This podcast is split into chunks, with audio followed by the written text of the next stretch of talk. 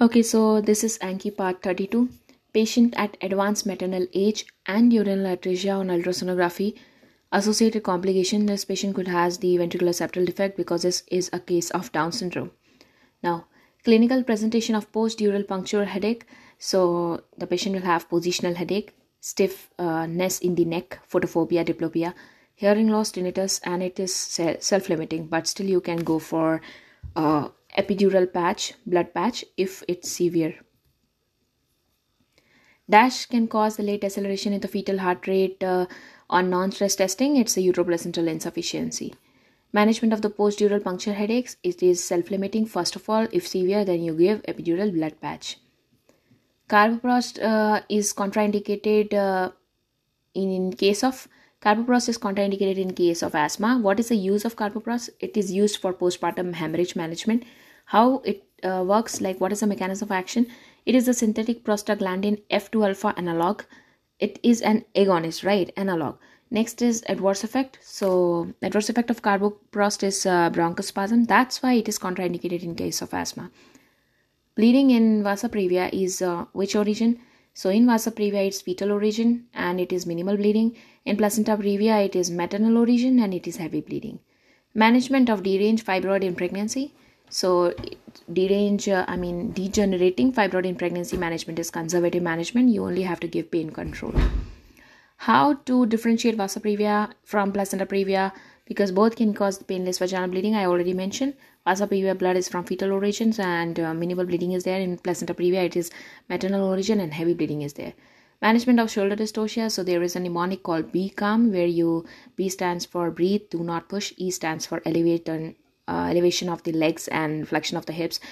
And thigh is against the abdomen. That is mac robertson procedure. C stands for call for help. A stands for apply suprapubic pressure. L stands for enlarge vaginal opening with episiotomy. And m consistent with the different maneuvers where one is delivery of the posterior arm second one is wood screw maneuver where you apply the pressure on the anterior aspect of the posterior shoulders, rubin's maneuver where you apply pressure on the posterior aspect of the posterior shoulder. Another one is gaskins maneuver where mother is on knees and uh, hands like all four uh, kind of animal like structure. And another one is Zavanelli procedures which you is like uh, inserting fetal head back into the pelvis and then up going for cesarean delivery. Management of vasa previa diagnosed antenatally so you have to go for a planned cesarean section at 34 to 35 weeks of gestation what is the cause of hyponatremia cause which is caused by oxytocin because of is uh, its structure which is similar to ADH. ADH causes free water absorption and leads to acute hyponatremia. Vasa previa shows what fetal heart rate tracing pattern it causes sinusoidal waveform. Okay, sinusoidal waveform. The patients with uh, positive urinary HCG and abdominal pain, vaginal bleeding, transvaginal ultrasonography, you see that it's non-diagnostic. Serum HCG's level is less than 3500. What are you gonna do? So you'll repeat the beta HCG level after 48 hours, only beta HCG level, because if it was more than 3500, then you would have done ultrasonography again after two days. Now Polyhydramnios amniotic fluid index is more than 24 centimeter and deep vertical pocket size is more than 8 centimeters and fluid volume is more than 200 ml. 2000 ml, sorry. That is uh, 2 liters. Your routine prenatal uh, laboratory testing performed at 24 to 28 weeks of gestation is hematocrit hemoglobin antibody screening for Rh negative and uh, GGT and glucose tolerance test and glucose challenge test both these management of polyhydramnios if it is severe then you go for and if you see it's a severe and the baby is in preterm like preterm situation is there then you go for amnioreduction you try to put in fluid so that uh, it could last for long lasting uh, like it could last for longer duration. But if it is mild asymptomatic and term gestation is there then you'll just wait and accept expectant management. Yep clinical features of abruptio placentae if there is distended tender uterus and uh, high frequency contraction you consider this patient is having abruptio placentae severe abdominal pain is there sudden onset of the vaginal bleeding. Preeclampsia can present up to dash weeks of pregnancy it can present up to six weeks of pregnancy okay? So even after pregnancy you will have uh, preeclampsia six weeks okay later. And therefore the blood pressure will be high you will have uh, oh, proteinuria and such such things Newborn with microcephaly associated with thin cerebral cortex and multiple intracranial calcification along with hypertonicity What exactly is the diagnosis? It is congenital Zika syndrome. Postpartum patient with severe headache, hypertension, and uh, asymmetric motor deficit. Next step of the management is CT scan of the head. So, in case of a patient who is uh, in postpartum and now having severe headache, hypertension, and there is asymmetric motor deficit, you must check for a CT scan of the head because this patient might have preeclampsia, which could have lead to stroke or something like that. Yeah. First line management of the postpartum hemorrhage due to uterine atony is the bimanual massage, uterine massage, and high dose of the oxytocin. Indication for the delivery in patient with preterm pre-labor rupture of membrane. It is indicated when it is more than 34 weeks, if there is an infection or fetal and maternal compromise. And uh, immigrant pregnant women with positive interferon gamma release assay, what is the next step of management? You'll go for an X-ray to differentiate between active and the latent tuberculosis. Beta HCG level in H mole is more than equal to 1 lakh. That is, uh, I mean, that is uh, 100,000. Okay. Heavy vaginal bleeding. Beta HCG level. Now, nitrazine test is uh, a feature of cervical insufficiency. So, a, a test in a patient with cervical insufficiency will be what? It will be negative because uh, structural weakness of uh, cervix leading to spontaneous painless cervical dilatation without any uterine contraction is nitrazine test uh, is uh, cervical insufficiency. Okay negative nitrazine test consistent with cervical insufficiency. Patient in the first trimester with decreased beta hcg from previous test closed cervix. What exactly is the diagnosis here? So beta hcg is low previous test. Okay and uh, closed cervix is there. So it's missed abortion okay? You need to do the ultrasonography to figure out exactly what happens. And uh, cervical length if less than 2.5 centimeter then this is a high risk for preterm delivery and uh, you must give vaginal progesterone if past history was not having any kind of contraction okay? Patient with non-reactive non-stress testing for normal biophysical prophylaxis what is the next step of the management? It's just reassurance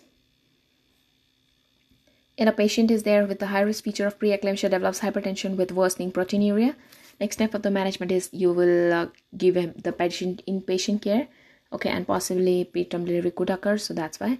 In high-risk patients of preeclampsia 24 hour urine test of the total protein is done and it is initially recommended at the first visit itself to rule out uh, the baseline renal function like to figure out what exactly is the baseline renal function history of neonatal sepsis in previous pregnancy is an indication for intrapartum penicillin prophylaxis in current pregnancy. True? Yeah it is true okay?